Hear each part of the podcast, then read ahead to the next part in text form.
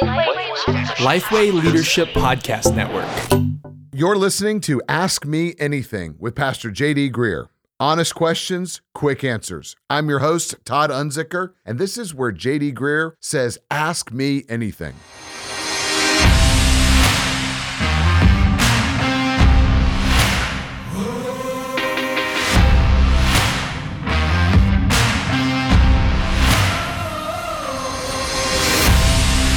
Ask Me Anything with JD Greear. Honest questions, quick answer. I'm your host, Todd Unzicker, and this week, JD, the question comes What do you wish every worship leader knew about their ministry? I actually got this question first from our one of our, our our head worship leaders who just said, "Hey, why don't you come in and talk and let's make sure we're on the same page." And so, yeah, I said, "Well, how many?" At first, I thought I'd give three, and then he said, "Well, um, he said, why don't you try to come up with like ten?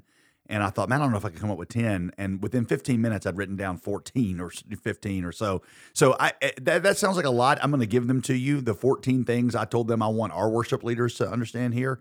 All right. And, but um, I, will give them to you with only like a 30 second explanation on each of them, just because All I right, realized quick could get- podcast, 14 lists.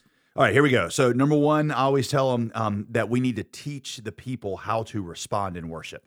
Um, and that is that, you know, any leader in any context um, should take responsibility when the people aren't doing what they're supposed to be doing. I, I used to, as a pastor, I would get very frustrated when, man, I'd preach at what I thought was a, a clear sermon or a clear action call and people wouldn't do it.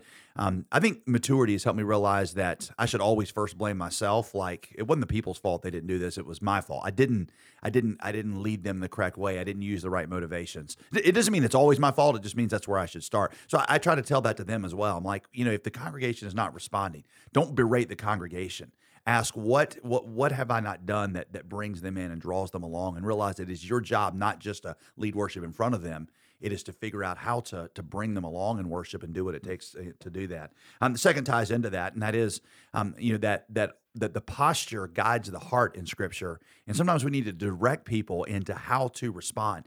Um, i did this word study or this concept study through the scriptures a few years ago where i went through all the different places that god commands us to um, to shout to clap uh, to uh, uh, to rejoice in the Lord, to worship, and you know to to, to lift our hands and realize that it, these were commands. They were not you know if you feel like it, do it. And I was like, well, isn't it inauthentic to you know to to shout to the Lord if you don't feel like it? Right. And what I realized was in the scripture, the question is not what do you feel like. The question is what is God worthy of and God is worthy of exuberant worship. So even when I don't feel like it, I should do it. And the kind of the secret is is that the posture guides the heart.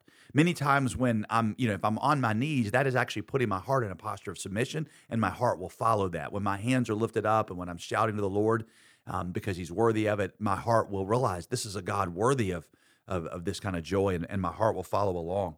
Um, the third thing I tell them is that your people, what they need most is a pastor, not a performer. Um, a pastor is someone who guides and shapes them. I, I try to tell ours that that's you know um, reflected by the fact that you don't hide out in the green room in, between the services and come out and uh, you know and drop some awesome worship bombs and go back in there. I mean, we always say that the first seven minutes before and after every service, all of us, the people that are on stage, ought to be down front, just engaging with people because that's you know we're there about their lives and not just to. And that's why when you them. get done preaching, you're always down front after the service is over. Yeah, I try to every time. Yeah, there's a big tendency to want, man, I just want to go back and relax a little bit. But man, this is my only time in the week where I get to see as many people as I can, um, and so I just stand down there for seven seven minutes. So I try to encourage our, our people, our worship leaders, with that too. Um, the fourth one again kind of ties into that. Don't lead for the artist, uh, lead for the congregation. Um, there's a tendency. So let me when when I um, first got into writing books. Uh, one of my um, publishers looked at me and said, "He said you need to stop writing for your seminary professor." because I, he says you have this ghost over the, your shoulder and you're always trying to think like what are they going to say? He said i don't mean to be sloppy in your theology but realize most of your seminary professors aren't going to read your books and they're not really that impressed with your books. Write this for the congregation god has called you to lead. I, I want to say the same thing to our worship leaders and i want to say it, it- there's a tendency to write for other artists and to lead for other artists when what you should do is is lead the congregation.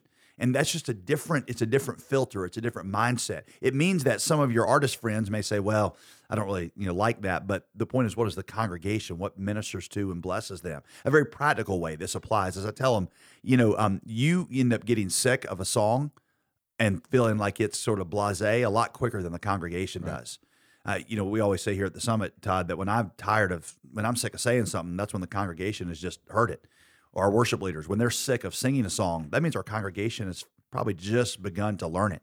And we want them singing these songs in their heart. We don't want them admiring them in the moment they're they're done in church. We want them throughout the week, you know, singing the words of these songs because that's what you know worship is. It's it's theology. I've heard it said it's sermons people can remember because they can sing them. Yeah. And so we, we got to do it. And so even when you feel like, well, a real artist will be coming out with something new, realize the point is not the artist. The point is the, is the congregation. Number five um, is that nobody. this one sounds a little aggressive here, but um, I, I said it with a wink, you know, kind of a twinkle in my eye. Um, nobody is as enamored with your music as you are. Uh, most worship leaders love to write new music and put it out there, and, and we encourage that here. And we we try to free up our worship leaders to give them some time for writing. But but it's just like me. Um, I think I'll write a sermon, Todd, and I feel like it's the greatest thing that's ever. And nobody else is is as impressed with that that sermon or that thing as I am. It's just you you have a love for your own art, and it, the same thing is true with worship. Man, they just love that song, but I, I'm just like, you know, like let- let's just make sure the congregation, let's think about them. And if singing a song somebody else wrote does more for them than the songs that we write, then let's let's do that. Let's just keep our focus on the congregation and realize that we have a bias toward our own art. Number six, um, I encourage them to talk with their pastor, which obviously in this case is me, about about what they're trying to accomplish in a, a- a service. Like what are, what are the different the movements how are we leading people to repentance and joy and how are we responding so that we can we can really so that we enter this worship service together not just with their part to perform and my part to preach but we really are like man this is an experience for the people of god to be in the presence of god and to grow in the in the knowledge of god And they're with you during the week when you're preparing your sermon. they do, yeah. We go over it with on Wednesday, and we walk through the whole service just make sure everything is is, is really tying together. Uh, number seven, um, this one sounds a little, almost a little um, whimsical, but to take the audience mood into consideration, that's not. There's nothing unspiritual about that. Uh, you know, you may feel like we want to start with, you know, just sort of like just heaviness and and gospel truth. And I'm like you know when people get in there their minds are a bazillion places. And so having things that call them together sometimes uh, often here at the Summit Church as an example we'll start kind of high and high energy. Um, and that's because we're trying to pull people in and trying to get their you know get us to think as a congregation. And then we can go through some of the other whether it's deeper or more uh, more reflective moments. And there's nothing wrong with just prayer. yeah yeah yeah. That's right. There's, there's nothing wrong with just starting out you know realizing man i, I got to take time to get people together so that'd be number seven Yep. Well, hold on. Uh, We want to hear eight and the rest of them. But before we do, we want to take a moment to uh, acknowledge some great news that our sponsors have, and they make this podcast available. And you know, training your volunteers and leaders is important, but do you ever feel like you just don't know where to start? Well, the Lifeway leadership has developed Ministry Grid. Ministry Grid's a library of over 3,000 training videos, and they work that has been done for you ahead of time, and you'll be able to train everyone in your church with this. And this training is training that you can trust. Each Ministry Grid video features an experienced ministry leader who's been there where you are.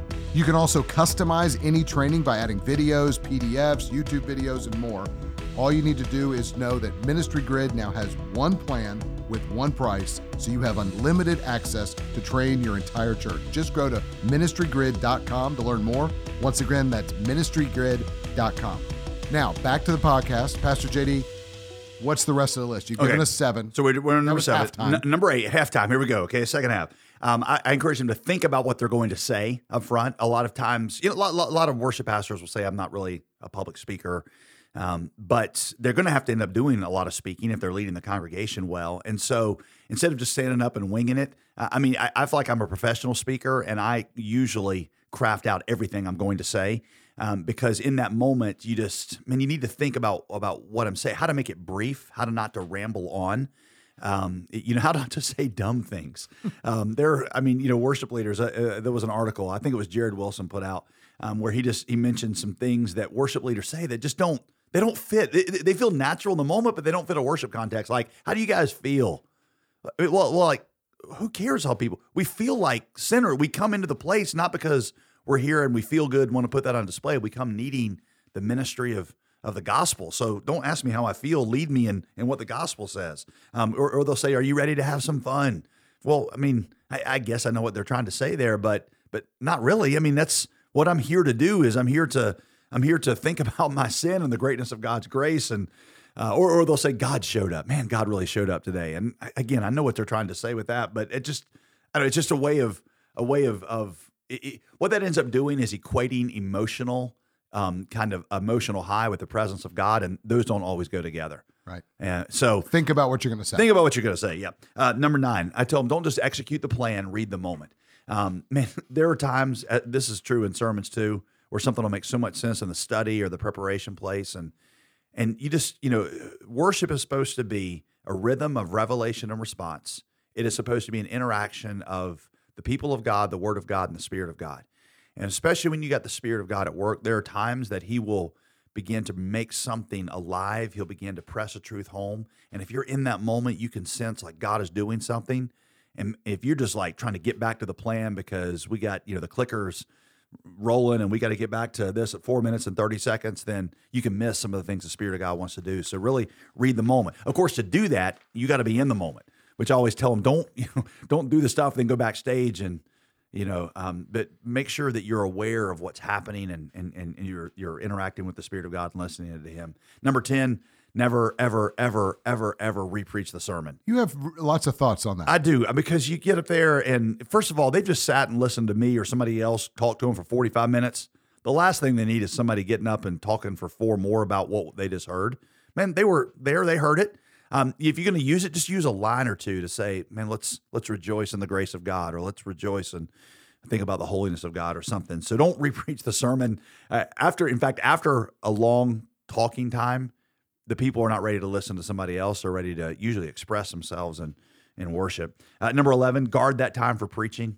Um, I realize this could sound self serving. If I were talking to other pastors, I would say you make sure your preaching guards the time for worship because worship is crucial in, in what we come together to do. But I just tell them, like, man, just respect that. Respect that. The word of God ought to be central. And so, you know, stay within what um, what what you've been given there. And then uh, number twelve, affirm your pastor. Again, I know it sounds self serving, but um, man, I just I love it when people when I walk off stage and there's somebody that tells me something really specific that God used in their life.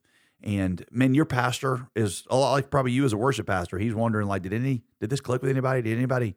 And for you to say, man, God is is is anointing you. He's on you. He gives me better confidence to preach the next sermon um, or the next week. So um, anyway, just affirm him. Uh, it'll take your relationship a long way. Number thirteen, uh, don't sweat the themes too much. When we used to early in ministry, be like, okay, we got to have everything tied together exactly, and the song's got to move exactly like this and this. And I realized nobody was paying any attention to that. Right. I mean, people just don't have that bandwidth, and so you know, just kind of realize that what we need to do is is move through the gospel in the the worship service and not try to tie everything together in a real tight, cute outline. Last one, number 14, in choosing the response song, think more about the gospel than how to tie it in exactly to the pastor's sermon. Um, you know, they for a while we were always trying to figure out what song best captured exactly what I just said. Um, the problem with that is, first of all, it's just very difficult. Second of all, it's like Charles Spurgeon used to say at the end of every sermon, I try to plow a trough back to the gospel, which means that um, the power to do anything that we've just been talking about comes from the gospel. So we ought to respond to pretty much any sermon with the gospel, and that ought to be the the focus of that last response song. Um, you know, it's if, if I always tell our our, um, our worship leaders if if my sermon can't end in communion, they don't always end in communion, but if they can't end in communion, it's, it's been a bad sermon. Right. Because every sermon should should bring us back to um, the grace of the gospel and the power available in the gospel. And you know, if if I'm one of those weeks I don't do a good job bringing it back to the gospel, well, that's a great place for the worship leader to step in and not correct me, but to say, "Hey, folks, we've just heard some great truths to live out, but." Man, we need to direct our attention back to what Jesus can do mm. in us and through us and what he's done for us. So, you know, end it with the gospel and, and, and let that be the, the basis of your response. And you know, this list, as a former campus pastor here at the summit, this list seems to fit well for campus pastors. A lot of these principles. Yep. You uh, very passionately reminded me of some of these as times when I was one of your campus pastors. So uh, this is fantastic. What every worship leader uh, should know about their pastor here on Ask Me Anything with JD Greear. I'm your host, Todd Unzicker. We look forward to having you join us next time on the podcast.